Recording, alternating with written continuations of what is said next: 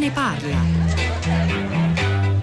Mi chiamo Mariella e parlo da Bologna sempre sul coronavirus e lo sì. sconvolgimento che sta creando.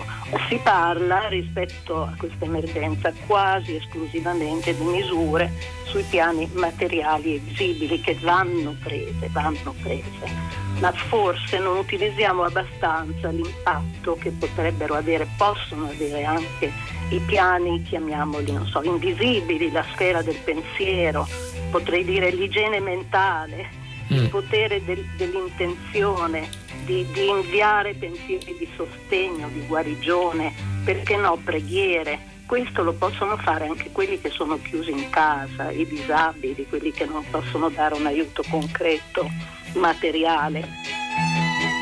Buongiorno, sono Emilio della provincia di Treviso. Volevo intervenire a proposito dell'articolo di Federico Fubini. Nell'articolo praticamente si addebita alla, alla Christine Lagarde eh, la, la, possibilità di essere un vassallo della, della, Germania.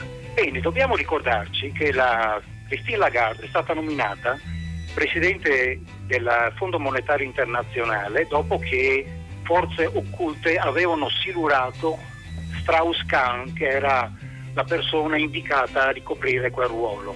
E naturalmente aveva commesso l'errore fondamentale la regola aurea del potere, il segreto del successo sta nella segretezza. Strauss-Kahn aveva commesso l'errore di dichiarare che avrebbe salvato la Grecia, cosa che salvando la Grecia non avrebbe fatto gli interessi delle banche francesi e tedesche. Buongiorno, sono Carlo da Napoli. Io volevo fare una proposta, visto che io sono uno studioso di Francesco Saverionitti. Sì. Allora, Francesco Saverionitti durante la Prima Guerra Mondiale, quando era ministro, oh, lanciò un prestito nazionale, nessuno gli credette, però raccolse 6 milioni all'epoca. Ora la mia idea è quella, perché non lanciamo un prestito nazionale, un euro, due euro?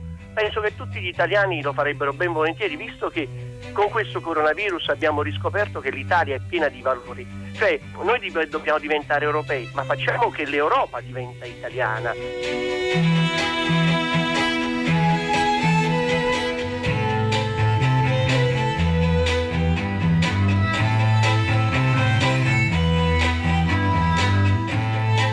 È tutta la città ne parla, buongiorno, bentornati all'ascolto da Rosa Polacco al microfono e dalla redazione. Venerdì 13 marzo 10 e 3 minuti, sono ancora giorni molto complicati e frenetici all'insegna del coronavirus, le sue implicazioni sanitarie su tutto, naturalmente l'estensione del contagio anche in altri paesi, ma anche le ripercussioni sul piano economico, sociale e produttivo. Intanto leggiamo che le borse in Europa riaprono con un forte rialzo, Milano segna il più 6,9%, mentre ricordiamo che ieri avevano, Milano aveva chiuso col meno 17, il peggior risultato di sempre lo dico, uso questo dato per introdurre la discussione di oggi perché come avete sentito dalle telefonate che arrivano sono tanti, davvero tanti punti di osservazione, i segmenti che compongono eh, l'articolata discussione intorno a quanto stiamo vivendo. Ogni mattina raccogliamo testimonianze, preoccupazioni, reazioni, iniziative anche a quello che sta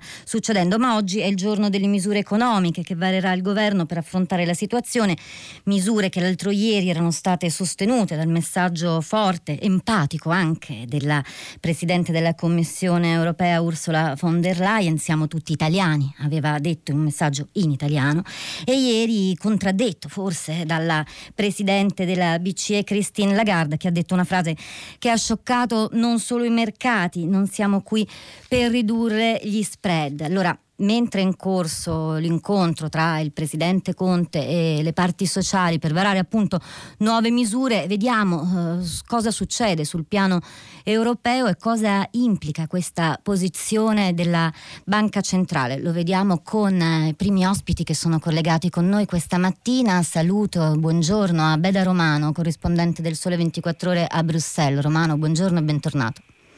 Buongiorno, grazie molte. Grazie a lei. C'è anche Mario De Aglio, professore di economia internazionale, editorialista della stampa. De Aglio, buongiorno anche a lei, bentornato. Buongiorno e grazie.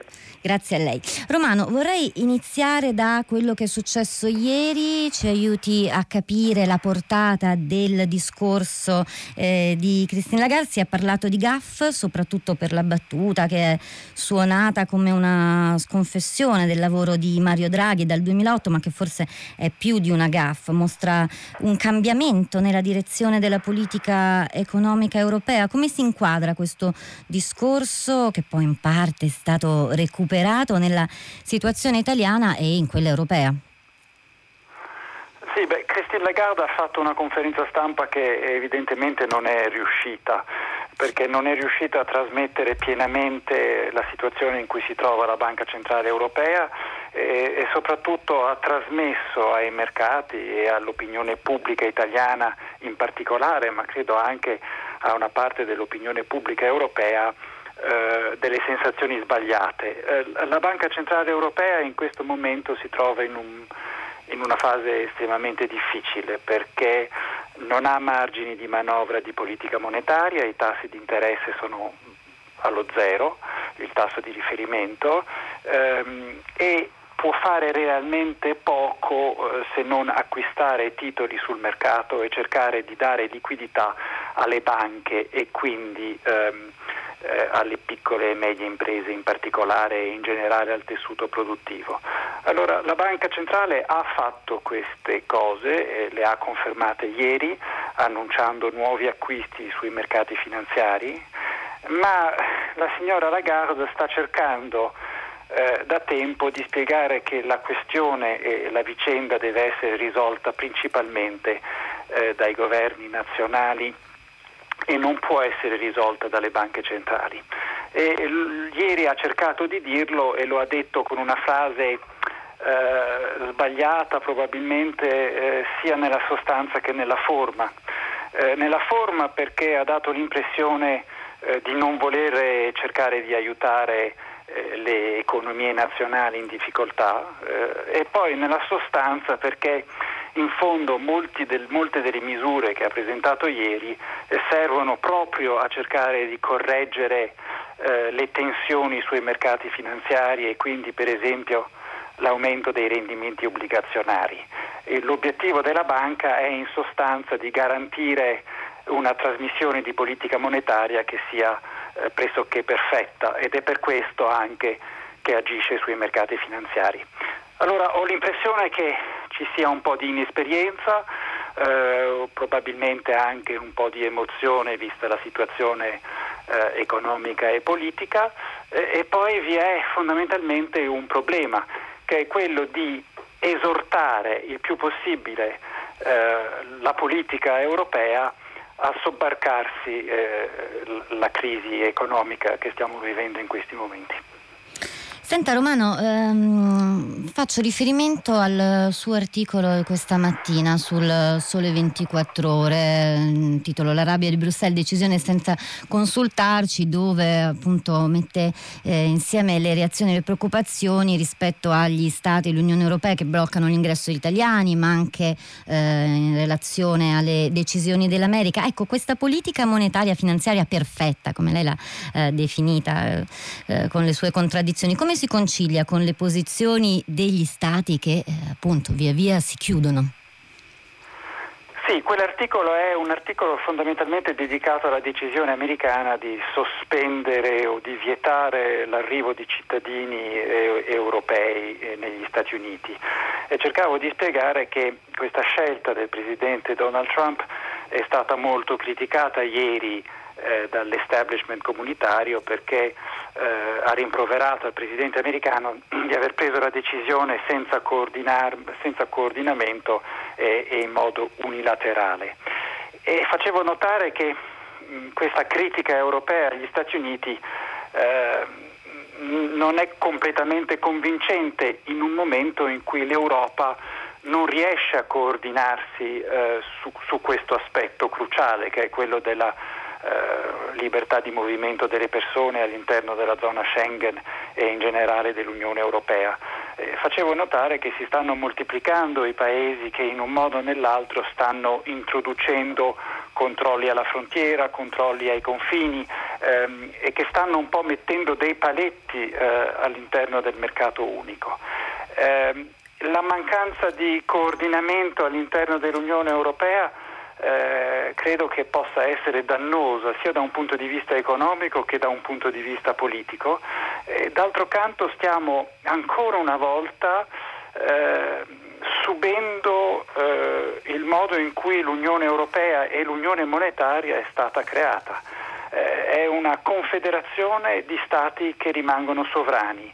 Eh, vi sono ambiti in cui eh, vi è stata una federalizzazione degli strumenti, e questo è vero per la politica monetaria, ma vi sono ambiti in cui mh, lo Stato nazionale continua ad essere eh, il detentore del potere ultimo eh, e in questo caso lo stiamo osservando sul fronte sanitario. I governi nazionali, quando si tratta di salute pubblica, possono prendere le decisioni che ritengono le più opportune. E in questo momento alcuni paesi come l'Austria, la Slovenia, l'Ungheria e via di seguito stanno prendendo delle decisioni che possono essere potenzialmente deleterie per l'Unione Europea e per il mercato unico, ma che purtroppo sono permesse dalle regole comunitarie. Senta, eh, Mario De Aglio, eh, chiedo anche a lei qual è la sua interpretazione della politica economica europea alla luce delle posizioni di ieri della Banca Centrale. Quanto è lontano il motto famoso che torna di nuovo a essere ricordato in queste ore, il Whatever We Takes del, di, di, Mario Draghi del, del 2012 che nasceva eh, in seno alle risposte alla crisi iniziata nel 2008. De Aglio. Ah, io sono molto d'accordo con quello che ha detto Beda Romano.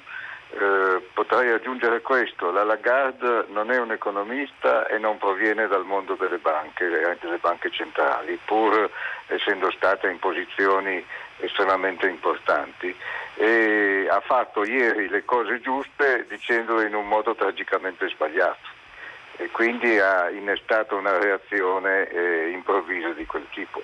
Eh, per quanto poi riguarda la politica economica europea non esiste, si spera che Ursula von der Leyen possa fare qualcosa per riportare tutti assieme.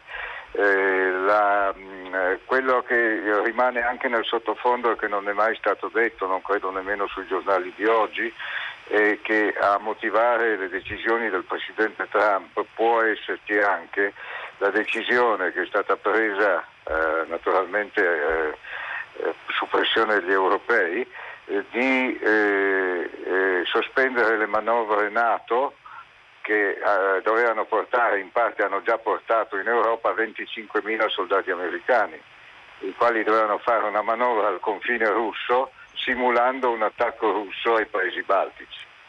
E quello, stato, quello può avere innescato nel presidente americano che ha delle reazioni spesso molto istintive, l'idea che allora si bloccava il traffico degli europei verso, verso gli Stati Uniti. Eh, per il resto siamo tutti lì ad aspettare eh, qualche cosa che non sappiamo bene, eh, c'è molta confusione se non sui singoli passi giorno per giorno, su cui eh, l'esempio di, del discorso di Macron di ieri sera è è molto chiaro, insomma, le elezioni si devono fare, le elezioni eh, di domenica, poi sì, eh, tutti a casa come in Italia, praticamente la brutta copia del programma italiano con il fatto che c'è una priorità politica che per lui è passato davanti. Noi il referendum invece abbiamo deciso di rimandarlo, giustamente.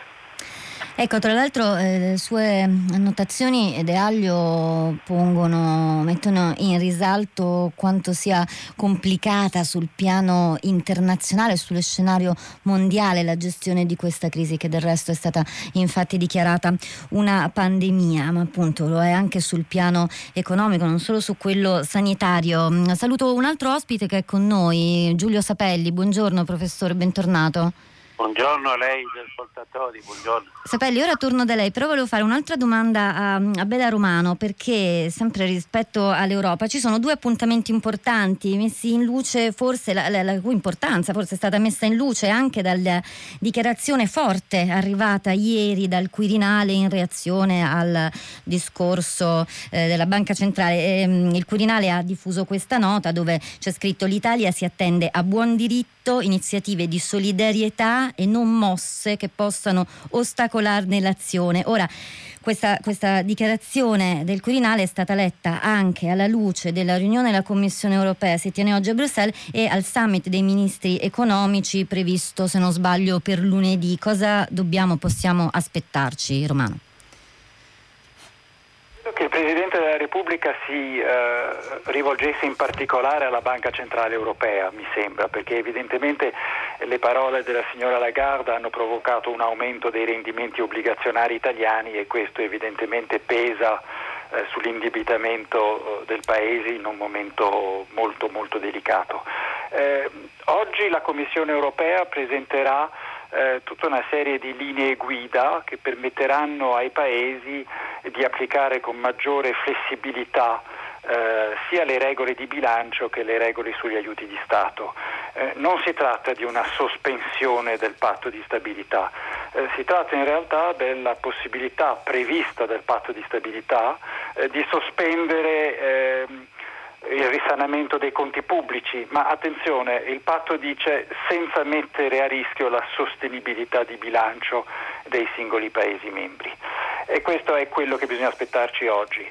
Eh, lunedì invece i ministri delle finanze della zona euro si riuniranno e dovrebbero da un lato fare proprie queste nuove linee guida della Commissione e poi annunciare a livello nazionale le varie misure economiche che stanno prendendo, in modo tale che il presidente dell'Eurogruppo, eh, il ministro delle finanze portoghese Mario Centeno, possa dire che vi è da parte dei Paesi membri un coordinamento per affrontare insieme questa crisi economica. Purtroppo temo che si stia facendo lo stesso errore che si è fatto nel 2008-2009 forse non dovrei parlare di errore, ma insomma lo scenario mi sembra più o meno simile. Eh, L'Europa sì, sta affrontando le cose insieme, ma lo sta affrontando in modo confederale. Eh, l'azione comunitaria è la somma delle azioni nazionali. Eh, non credo che stiamo assistendo al formulare di una azione vera, veramente comunitaria, veramente europea, che possa essere un volano per l'economia. Ecco, allora su questi punti stanno arrivando diversi messaggi che aprono anche a una discussione che vorrei provare a spostare sul piano sì, politico, eh, anche culturale naturalmente. Maria Luisa, per esempio, eh, ci scrive: mm, Se la Banca Centrale Europea, che pareva più inclinata a aiutare l'Italia, ora sembra abbia preso con la signora Lagarde posizioni più rigide, perché con la pande- pandemia non si può pensare di aiutare tutti gli stati e tutte le banche? Altrimenti non sarebbe un terribile si salvi chi può. Uh, Giulio Sapelli, giro questo, questo, messaggio, ma le chiedo anche alla luce di quanto diceva uh, Mario De Aglio, la politica economica europea non esiste, che sfida si trova? Davanti l'Europa in termini economici ma anche politici, che strategia può mettere in campo ora dopo anni passati a discutere, a confrontarsi su europeismo e anti-europeismo? Sapelli. Ma in estrema sintesi è molto difficile elaborare politiche economiche in un continente che cerca di costituirsi come un vero ma che non ha una Costituzione. Sa, eh, come si fa a parlare di politica economica comune quando l'Europa non ha scelto né di essere federale né confederale? Non ha delle leggi ma emana delle, ordin- delle ordinanze, delle direttive il Parlamento europeo non ha nessun potere compulsivo, cioè di applicazione delle leggi, passa invece un passacarte delle direttive di una commissione non eletta da nessuno. Quindi sa lei capisce molto bene con divergenze, perché tutto quello che fa l'ordinamento è un ordinamento giurisprudenziale. Pensi al MES, 2011 si approva questo famoso MES di cui tutti parlano senza sapere così sia. 2012, sentenza della Corte Costituzionale tedesca di Karlsruhe che dice il MES a noi tedeschi non, non c'entra, è anticostituzionale, qualsiasi cosa che fate dovete passare per il Bundestag, mentre tutti gli altri paesi, l'Italia in primis, come aveva fatto già facendo tacere la Costituzione, applicando il fiscal compact, articolo 81, eccetera, si, si appresta a introdurre un mutamento costituzionale rilevante davanti a un trattato internazionale di cui ultimo garante il Presidente della Repubblica e non certo il, il Parlamento. Quindi Eh, io apprezzo tutti questi sentimentali, ma la situazione è veramente grave. Lei pensi adesso con la, con la BCE. Certamente la signora Lagarde è una snob francese che della classe di sopra a cui non interessa nulla delle classi di sotto, ma non ha fatto che, che dire quello che è diciamo, il sentimento comune in questo contesto della politica tedesca. No? È andato via Draghi, Weidmann, il vecchio capo della, della Bundesbank, ha to- totalmente potere. Non ha fatto l'unica cosa che doveva fare, autoproclamarsi, eh, eh, come dice, eh, prestatori in ultima istanza, doveva congelare tutti i titoli di Stato che le banche nazionali hanno messo nella loro pancia, prenderli come BCE e in questo modo aprire delle linee di credito a cui le banche potessero farsi forte per finanziare le imprese. Quindi al di là della sua gap, che non ha fatto altro che dire quello che ha detto Isabel Stabel, ognuno pensi ai suoi debiti per il suo, per il suo conto, le sue cose, a parte che, che, che, dovrebbe dimettersi il giorno dopo, dopo una gap di, di questo tipo, vede che auspicare una politica economica europea è o da incoscienti o, o da tecnicamente dire, incapaci di elaborare una linea riformista, che è quello di dire bisogna riscrivere le regole europee e in primo luogo decidere cosa deve essere l'Europa. Deve essere uno, uno stati confederali o federali. Tutto il resto sono chiacchiere e non è altro che uno strumento della guerra economica, della guerra economica che attraverso l'Europa gli stati più forti danno agli stati più deboli. Pensi un po' all'Italia che non ha neanche uno Stato. Ecco, eh, eh, De Aglio, ehm, decidere cosa deve essere l'Europa. Eh, sono mm, contraddizioni, nodi che non si può dire arrivino al pettine, ma semmai che riaffiorano qualcosa discusso tante tante volte, la questione migranti alla Brexit, eh, tanto per citarne alcune, e che appunto esplodono di fronte alla, mm, all'epidemia. La, la, la struttura che manca, l'esercito, la lingua, la Costituzione, una politica sanitaria comuni porta eh, insicurezza nei confronti eh, della tenuta, un'insicurezza da spiegare spiegare a, a, chi già aveva dei dubbi, ma forse anche agli europeisti più convinti. Però è proprio in questa eh, occasione che forse vengono fuori i limiti degli stati, dei confini, dei sovranismi, qualcosa insomma che dovrebbe portare a chiedere ancora più Europa, eh, non meno Europa, De Aglio. Uh, sì, direi che si può sintetizzare così, siamo sempre su un piano inclinato eh, se stiamo fermi scivoliamo e do- dobbiamo riuscire ad andare avanti. E questo è un discorso che si fa da 50 anni, eh, qualche cosa si è fatto, eh, la moneta unica è comunque eh, un pezzo di identità che, che si è fatto, eh, non abbiamo politiche economiche, abbiamo cercato di fare politiche industriali, cioè di creare i cosiddetti campioni europei invece dei campioni nazionali.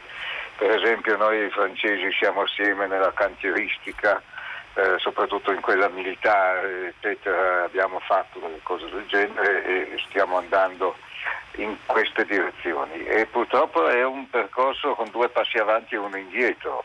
Io temo che in questo momento probabilmente eh, faremo almeno un mezzo passo indietro.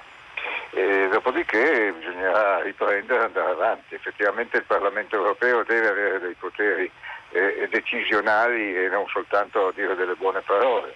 Eh, probabilmente la banca centrale deve avere dei poteri un po' diversi perché eh, possa intervenire con maggiore efficacia.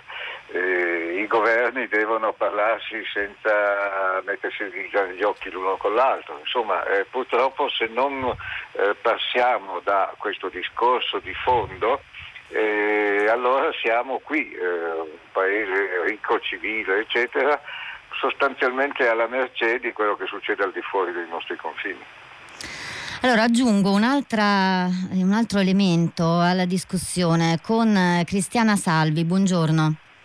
Buongiorno a voi. Salvi si occupa delle relazioni esterne per le emergenze sanitarie dell'OMS Europa e delle malattie eh, trasmissibili. A fronte del discorso che stiamo facendo sulla, su, sull'Europa e sulle politiche eh, comuni, i, i dubbi messi, messi, in luce riguardano la sfera economica, ma eh, l'aspetto che forse ci preoccupa tutti maggiormente in queste ore è quello che riguarda invece una politica eh, sanitaria, guardando anche alle reazioni, alle misure diverse prese in momenti diversi, anche se il tempo corre così veloce intorno a noi, ma penso insomma alle decisioni Francia, Spagna, Regno Unito. Ecco, Salvi, ehm, siete preoccupati di fronte a un'Europa che sembra andare in ordine sparso nella prevenzione del coronavirus?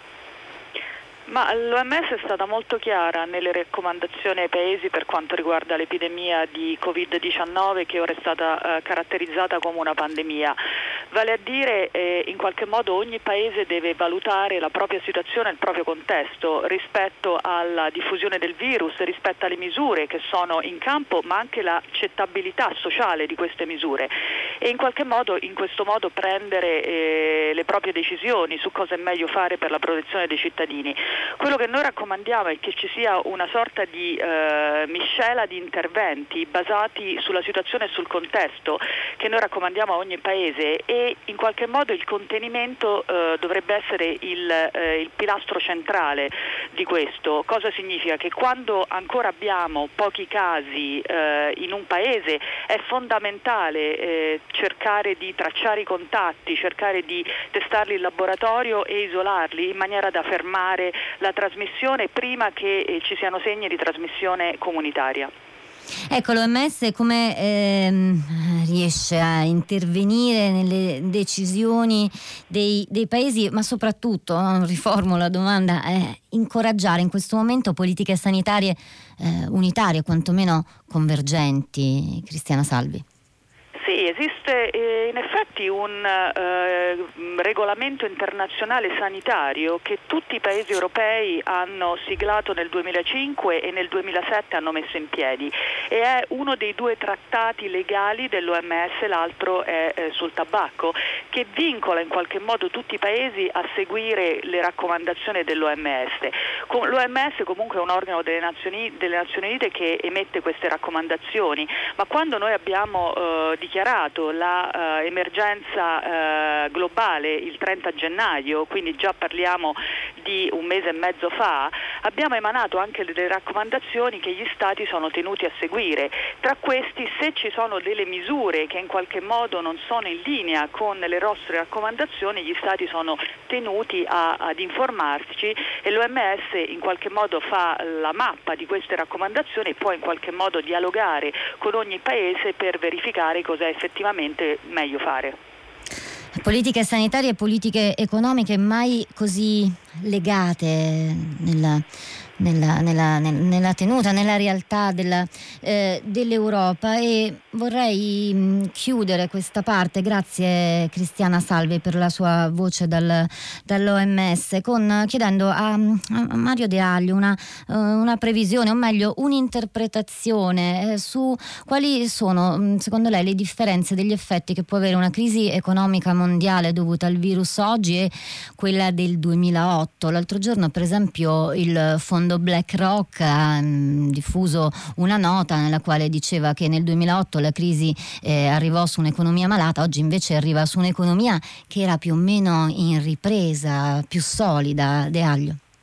Ah, questa è molto più profonda perché eh, tocca dire, la stella polare del nostro mondo che viene a mancare di colpo.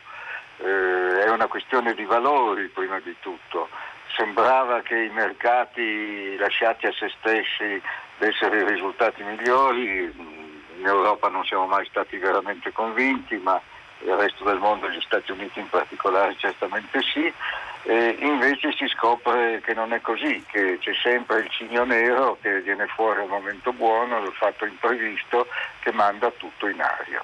Quindi la nostra eh, insieme di valori costruiti sul mercato deve essere probabilmente rivisto, attenuato, reinterpretato alla luce dei tempi, insomma. Quindi è qualcosa di molto di più che quello che si può mettere da un lato negli indici dei ricoverati e dei contagiati, dall'altro negli indici di borsa. E come preoccupanti le sue, le sue parole, De Aglio, come si, si affronta questo scenario? Appunto, mh, non, penso c'è, c'è spaesamento anche nei, nei messaggi che, che, ci stanno arrivando, certo non da oggi, ma questo eh, intersecarsi così eh, fitto e profondo di preoccupazioni eh, per, la, per, per, la, salute, per gli aspetti sanitari e di preoccupazioni economiche, insomma, mh, mm, lascia abbastanza senza fiato, eppure qualche messaggio di eh, reazione eh, vorremmo cercarlo e mh, mm, lo posso chiedere solo a lei, De Aglio. Ma io penso che questo porterà a un cambiamento molto importante nei gusti. Non è che eh, questa cosa finisce tra due mesi perché i contagi scendono so, sotto un certo livello e tutti contenti come prima. No, probabilmente lascerà delle tracce profonde nell'organizzazione sociale, nei rapporti tra le persone che probabilmente diventeranno un poco più collaborativi nel tipo di consumi che vogliamo fare, perché eh, un terremoto emotivo di questo genere, insomma, in cui tutto viene toccato, le, eh, si, si, entra nella vita di tutti i giorni, si è costretti a stare a casa, eccetera, eccetera. Ecco, quindi in questo senso eh, l'economia seguirà. Eh, ma eh, con quale modello, voglio dire, eh, sembra di assistere a modelli eh, economici, eh, non dico che svaniscano, ma che eh, forse vanno rivisti e che richiedono la necessità di, di, immaginarne altri, ma è possibile, parliamo di crisi della globalizzazione, del capitalismo, cosa c'è oltre?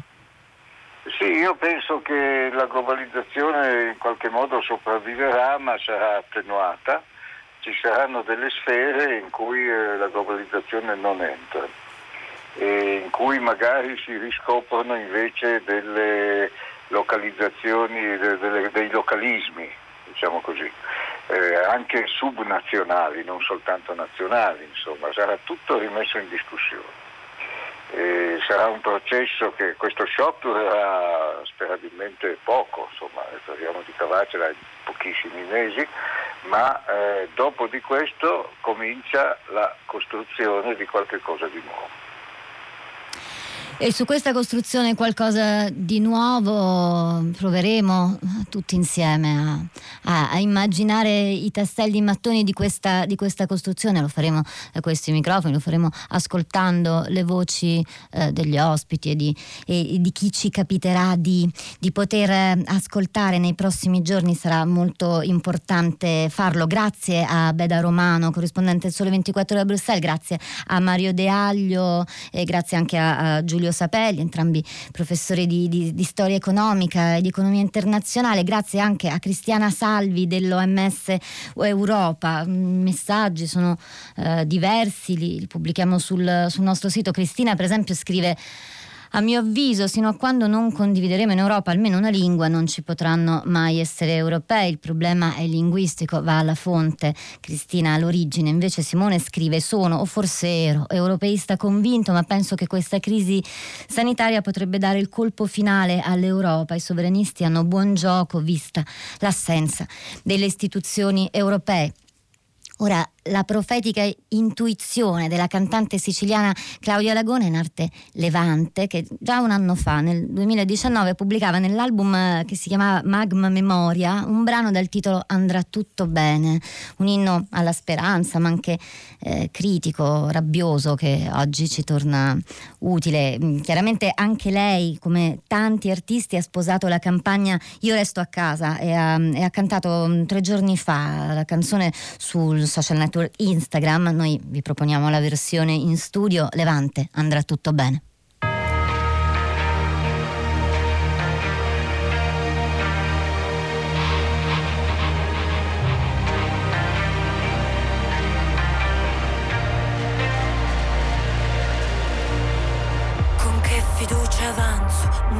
Passo dopo l'altro. Se la speranza è pesa un filo che sembra un cappio, incappo in un sacchetto della tua indifferenza. In fondo a questa strada hanno già perso la pazienza. I corsi di paura, ricorsi della storia, per trattenerci in una morsa senza memoria.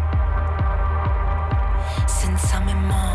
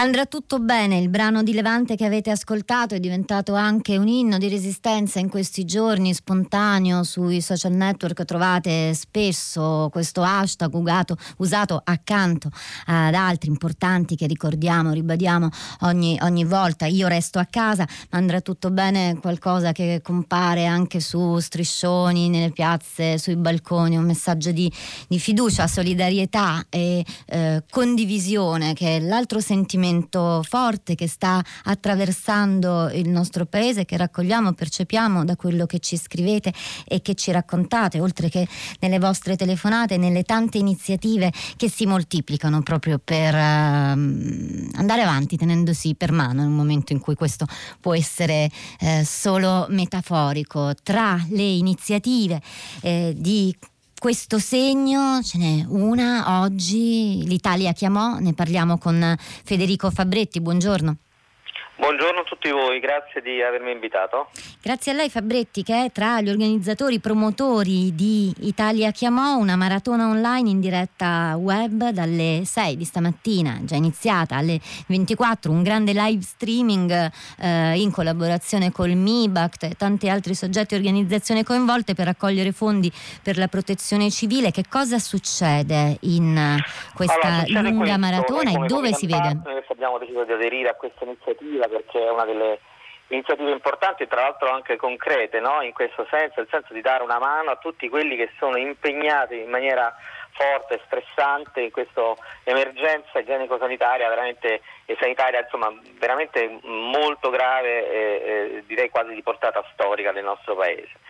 Perché dicevo concreta? Perché poi mi ricollego anche a quello che ci avevo detto oggi in trasmissione a prima pagina, c'era un un, un ascoltatore ha chiesto ma qual è una maniera eh, diciamo, fattiva, concreta, vera per poter partecipare a questa grande eh, chiamata alle armi del Paese. Insomma, eh, si può contribuire eh, anche attraverso l'iniziativa che abbiamo avviato noi, un'iniziativa che ha eh, diciamo, le spalle forti del MIBAT e quindi noi siamo ehm, sul canale YouTube del MIBAT, è una, una staffetta di oltre 100 eh, artisti, eh, uomini di cultura, del, dello spettacolo, anche della politica, dell'informazione, della, della scienza, che eh, vi inviteranno a pagare, a dare un contributo, una donazione eh, per comprare dei reparti di terapia intensiva, delle strutture di terapia intensiva che come sappiamo sono in questo momento sotto forte stress. Quindi è una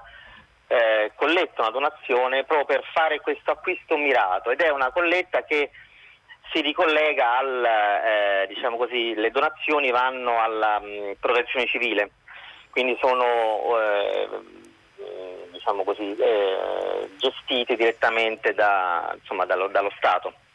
Eh, oltre ai tanti, tanti nomi della, della cultura, del, del, da Carlo Verdone a eh, contributi di Fiorello, eh, pinguini tattici nucleari, marinarei, eh, genovese, Gabbani, insomma eh, veramente è, una, è stata una, dire, una, solidarietà fortissima, oltre ogni aspettativa, in realtà in questi casi noi siamo italiani, no? siamo, siamo, molto eh, diciamo così, sensibili no? e, e accorriamo subito nelle, nei momenti di emergenza dare una, il nostro contributo. In questo momento forse anche con un sentimento diverso particolare perché non è soltanto, metto le virgolette a questo termine, un'operazione uh, di solidarietà nei confronti di altri, ma qualcosa che ci riporta ecco, al, al fatto che gli altri siamo noi, che riguarda tutti.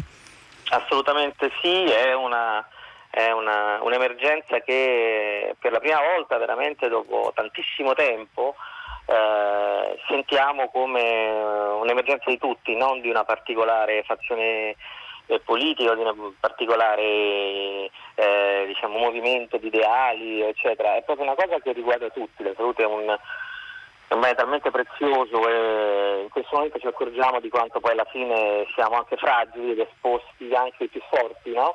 quelli che eh, si sentono un po' invincibili e, e, nella vita magari di tutti i giorni eh, vediamo come delle, delle, dei personaggi invincibili, invece diciamo, ci mostriamo un po' tutti uguali, vulnerabili a questa, a questa gravissima, gravissima, emergenza di questo, questo, virus nuovo che eh, ha invaso così la, la tranquillità, la serenità e la forza delle nostre vite. Grazie a Federico Fabretti, come partner tra gli organizzatori e promotori di Italia Chiamò che seguiremo in diretta fino alle 24 di oggi sul canale YouTube del MIBACT, la spinta degli artisti, dei, dei, dei cantanti, della, del pensiero, dell'arte, della musica tra i conduttori eh, che si alterneranno in questa giornata, Linus, Riccardo Luna, Luca Sofri, Andrea Vianello e anche Marino Sinibaldi, il nostro direttore. Ora giornale radio e l'Onda Verde, poi torniamo tra poco per ascoltare le vostre voci per eh, leggere i vostri commenti anche sui social network alle varie eh, telefonate, eh, testimonianze che prenderemo oggi, eh, andiamo a sentire anche un imprenditore. Sentiamo un imprenditore giovane di un'azienda eh, che dal 1904 è in, in Italia e produce eh, in maniera anche biologica, questa è l'ultima frontiera. Mattia Noberasco, buongiorno e benvenuto all'Italia Chiamò 2020. Come stai? Anna, tutto bene? Come stai? Bene, stiamo bene. Allora, Mattiano Verasco, eh, vor- vorremmo chiederti, Mattia, come si risolve eh, il, eh, l'andamento di un'industria che è in questo momento soggetta a un problema che, che riguarda tutta l'Italia? Cosa state facendo? Voi continuate a produrre? Eh, sì, sì, ci stiamo organizzando per, per, dare continuità a tutta l'attività operativa, chiaramente mh, seguendo appunto le indicazioni che ci sono state fornite da, dal governo stiamo, abbiamo organizzato, per fortuna eravamo pronti eh, per la parte impiegatizia, lo smart working e quindi praticamente gli uffici oggi sono presidiati con, eh, con pochissime persone e il grosso delle persone è a casa a lavorare, siamo in stretto contatto quotidiano, abbiamo un sistema abbastanza efficiente di condivisione di tutte le informazioni, quindi insomma riusciamo a essere pienamente operativi.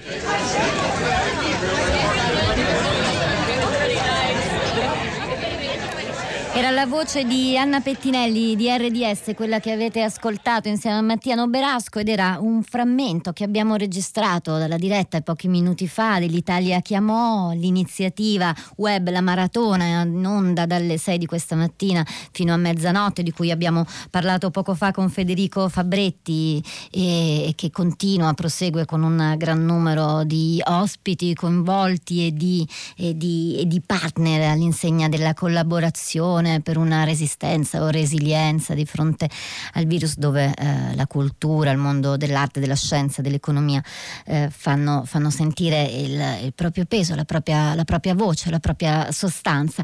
Eh, ancora diversi messaggi che ci state scrivendo, come Francesca dice spero che la fine della pandemia, il fatto di trovare diciamo, la libertà dei movimenti potrà avere un effetto di spinta sui consumi, sulla gente e quindi rilanciare fare tutto. Mm, poi un altro ascoltatore ci scrive: Sento di continue richieste richieste di donazioni per l'emergenza, tutto giusto e tutto bello, ma dato che l'incidenza del virus sia sanitaria sia economica è legata anche a carenze strutturali, non si dovrebbe cominciare a ragionare su una patrimoniale? Sono diverse gli interventi sui giornali che questa mattina richiamano a mm, misure, tentativi, proposte per, eh, che vanno non necessariamente in questa direzione, ma che comunque eh, ve ne consiglio la lettura. Uno è l'intervento di Mario Monti in prima pagina sul Corriere della Sera stamattina parla dell'ipotesi di buoni di salute pubblica. Mm, sono collegati con noi eh, diversi ascoltatori per sentire eh, dalle loro vive voci la reazione a questa puntata, a questi giorni. Comincio con eh, Michele, buongiorno, da dove chiama? Buongiorno, chiamo da Tramutola in Basilicata. Prego Io Michele ho mandato un paio di messaggi e grazie per avermi richiamato. E un messaggio riguardava in questo periodo come combattere eventualmente lo stress. Beh, io ho detto che il lavoro creativo aiuta a combattere lo stress, è una mia massima, meglio stanchi che esauriti. E poi una proposta, oltre il progetto Italia Chiamò.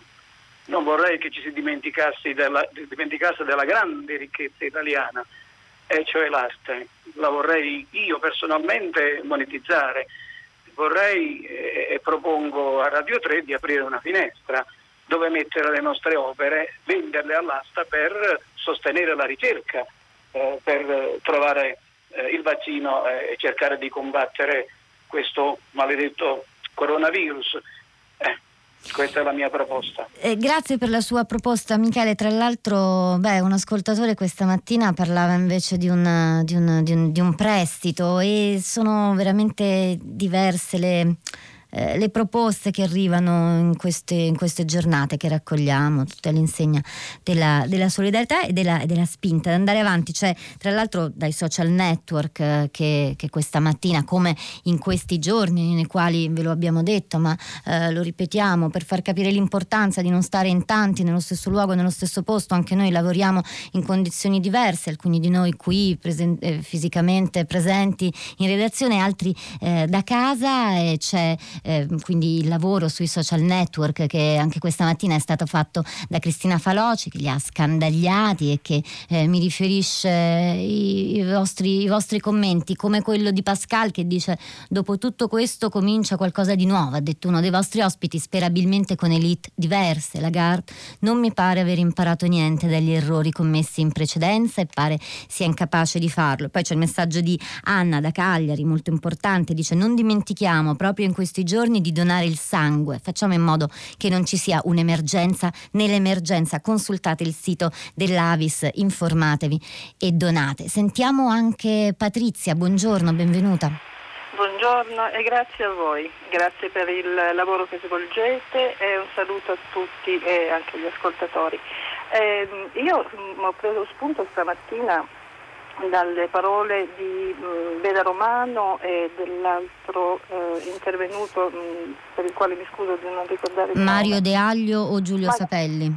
E Giulio Sapelli, che ehm, ponevano l'accento sulla incapacità, mi è parso, sconsolante secondo me, eh, dei rappresentanti europei di eh, pensare all'Europa tutta e non ai singoli paesi, eh, eh ma anche nel linguaggio nell'incapacità appunto di avere un linguaggio eh, che sia eh, adeguato al momento.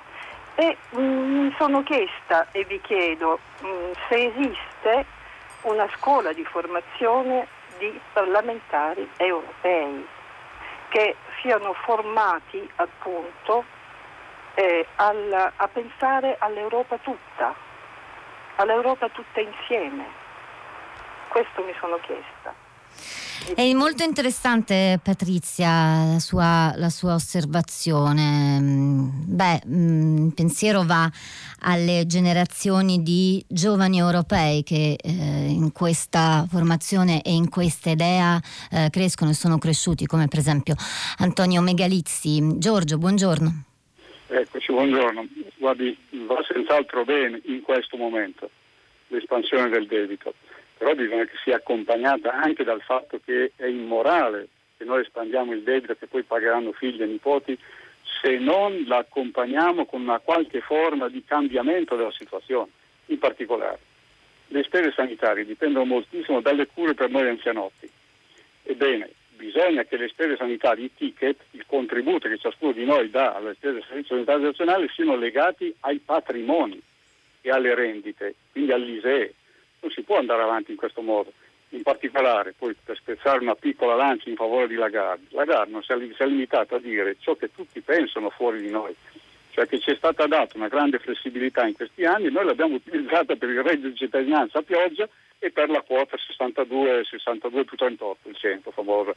Ebbene, queste cose possono dirle chi è stato allevato nel centro sociale Leoncavallo, sto pensando a Salvini, birra, go-go, musica, eccetera, ma non può dirlo un serio uomo di governo. È chiaro Dobbiamo Giorgio, grazie per il suo contributo. Allora, vi salutiamo per oggi e per questa settimana. Rosa Polacco a questi microfoni, Piero Pugliese in regia, Luca De Ioris alla parte tecnica, poi Sara Sanzi, Cristina Faloci in redazione con Pietro del Soldà, Cristiana Castellotti alla cura. Lasciamo la linea ad Anna Maria Giordano per Radio Tremondo, dopo c'è Radio Trescenza. Noi torniamo lunedì mattina alle 2010 con tutta la città ne parla.